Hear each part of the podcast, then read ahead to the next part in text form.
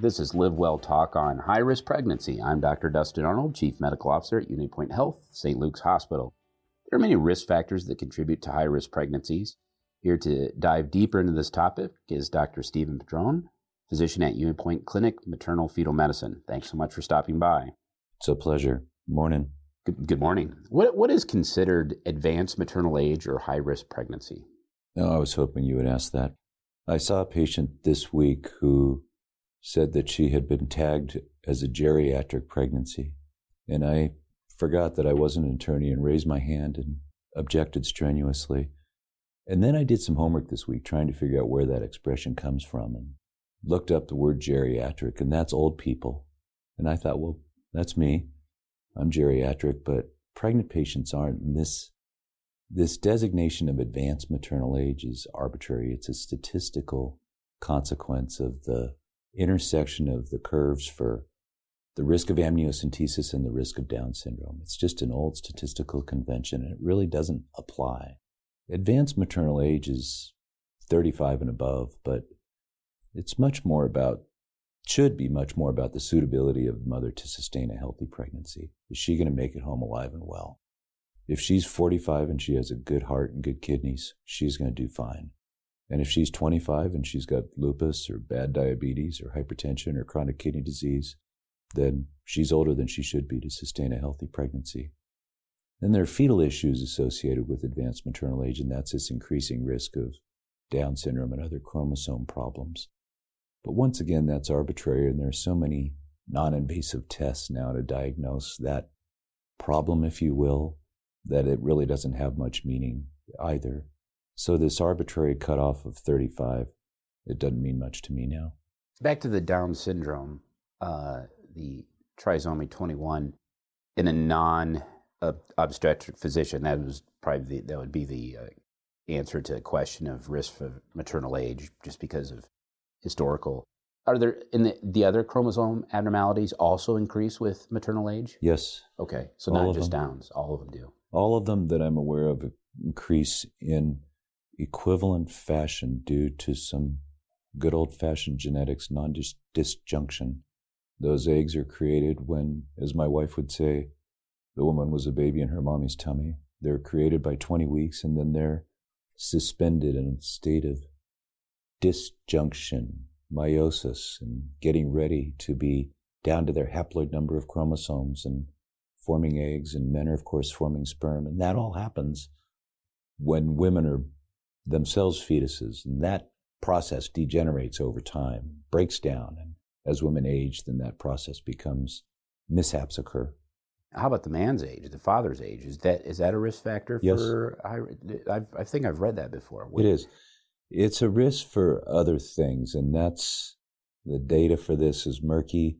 They are not at risk for non disjunction because men are com- continually producing new sperm. They're continuously producing cells, gametes, with half the number of chromosomes to combine with those eggs that have half the number of chromosomes. So their problem is a different one. They're at risk for autosomal dominant disorders, neurobehavioral disorders. Some people are saying autism now. So there's a whole different spectrum of increasing risk with increasing paternal age, which by the book is 40 years. 40, so 35 for women, 40 for mm-hmm. men. What's what's the oldest age that you've cared for of a woman that had a baby? Oh, I want to say 55 maybe.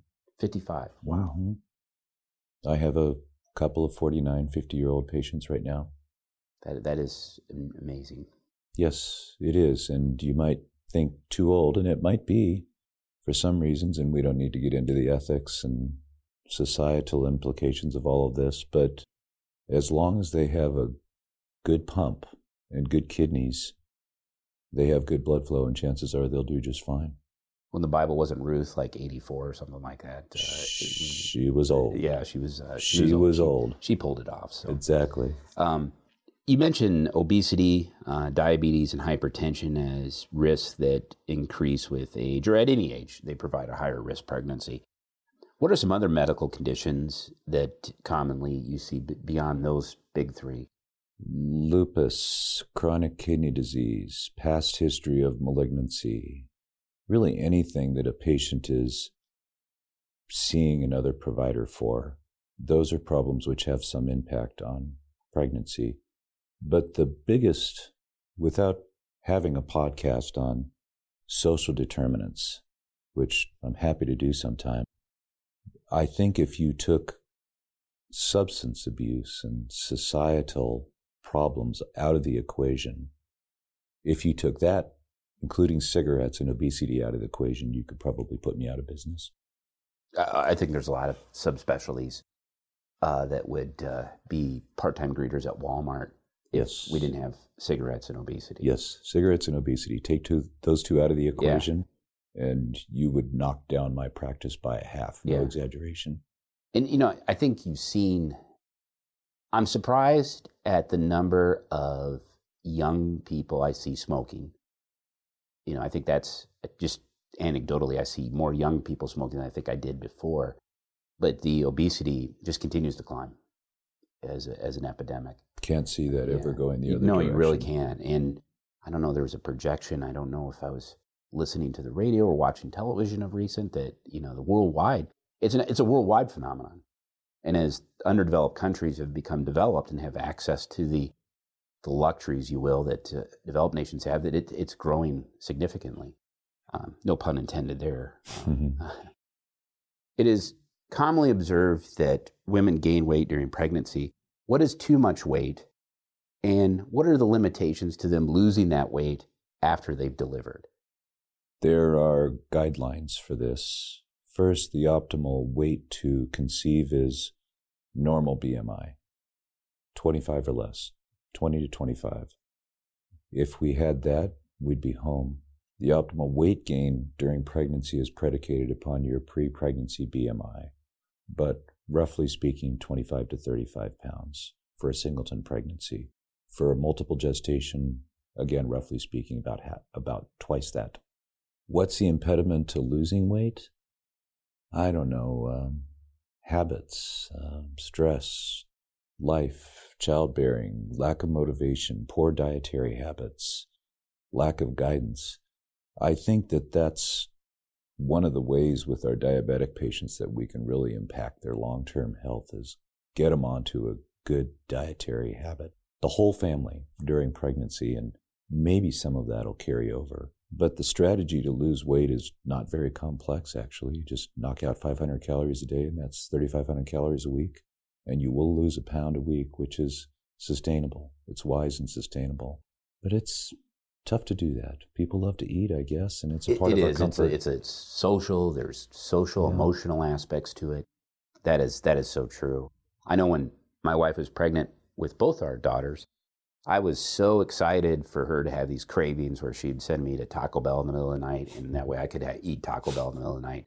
She had none, zero, no cravings at all. Oh shoot! I, am so sorry. I really felt like I got cheated because I was just, you know, expecting, being a big eater that I am, that yes, we're going to have pizza at two o'clock in the morning. This could be awesome, and nothing. So, oh, that's tragic. Man. Yeah, I really do believe I was cheated. Now, diabetes during pregnancy. Um, obviously, you can't use the oral agents. I'm assuming metformin would be contraindicated, wouldn't it? For the most part, yes. Yeah. Um, so it's basically insulin. Yes.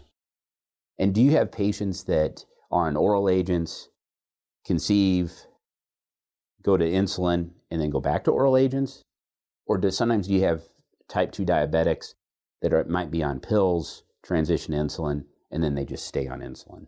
All of it. All of it? Yes. I have plenty of patients who come in on oral hypoglycemics, and that for now is contraindicated in pregnancy except for metformin, which is wonderful for certain early pregnancy conditions such as polycystic ovarian syndrome. Those patients are all transitioned to insulin. If I had my choice, they would all stay on insulin because, as far as I'm aware, that's the best. That's the gold standard for treating diabetes. And so my vote for those patients is that they stay on insulin as long as they need medication some of them will transition back to oral hypoglycemics, and that's in the hands of the folks that are managing their diabetes after the pregnancy.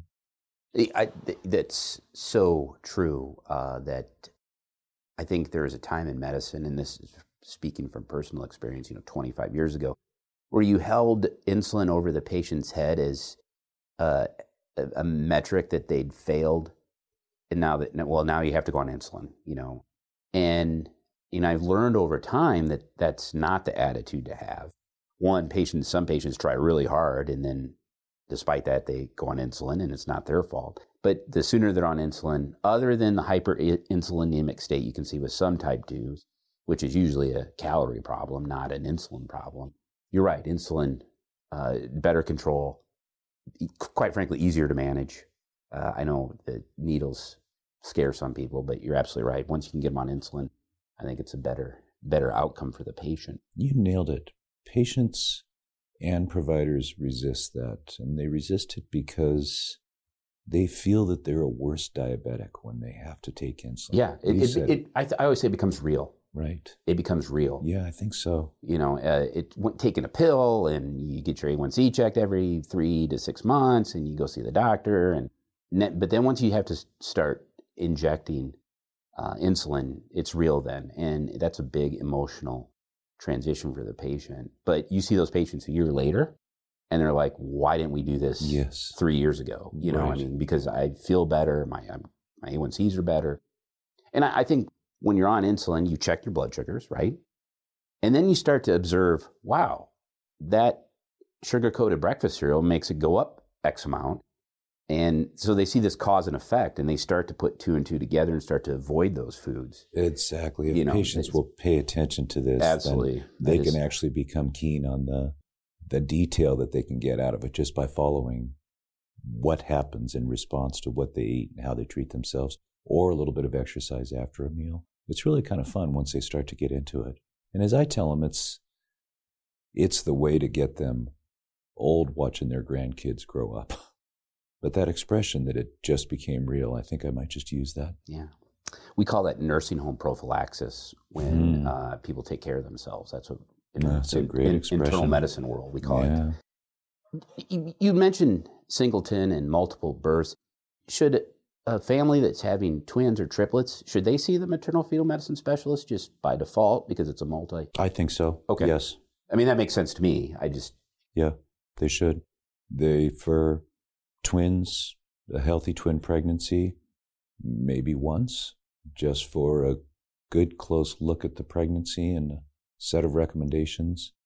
For other higher risk twin pregnancies, shared placenta, multiple gestation, I should probably see those patients regularly. And there's a lot of patients that I could and should make a difference for. And oftentimes that's just a one off. It's a appraisal of both the mother and the fetus, and it's a set of recommendations on the chart. And after that, it's call me if you need me. Right, right. Well, that that's just good good advice there. What are the common screenings during a high risk pregnancy? I mean, not every patient gets an amniocentesis, do they? No. In fact, in this day and age, with all the other non invasive tools that are out there, we do, I don't know, maybe one a week, one a month. We're not doing that many amnios. We're I used to line them up and do them half a dozen a day. But there's so many other great screening tools, genetic screening tools that are out there now, including nuchal translucency, first trimester screening, serum multianalyte screening, integrated screen, sequential screens, detailed ultrasound. These are all different strategies and schemes to screen for something a genetic problem, a growth problem, a blood flow problem there are a lot of tools out there for screening, and then obstetrician gynecologists have their all all have their own subset of screening in early pregnancy for blood type and antibody and diabetes for obese patients. There's some pretty sophisticated strategies available. So let me ask you this question. Patient, because I, I know this happens, I've had other guests and I have colleagues that I've heard these stories. No prenatal care whatsoever. They show up, they're pregnant. I mean, they're delivering. Can I, can I, as a, if I was an obstetrician, can I still call you and say, hey, I, I have someone here that has high risk, and we're we're in, it's it's go time. Is that still a time when the maternal fetal medicine specialist can help? Absolutely. Okay. You can call me anytime, day or night. Everybody has my cell phone. I'm always available at the drop of a hat, so okay. I'll come for anything. You name it. If it's a patient who needs something early in pregnancy, fine. If there's a crisis in labor and delivery, call me. If you've got a patient in the ICU, I love the ICU, so I'm available for anything. Well, that's that's outstanding. This has been this has been really great information today. I, I want to thank you for taking time. I know you have a busy schedule. This is again, this is Dr. Stephen Padron, physician at UnityPoint Clinic, Maternal Fetal Medicine.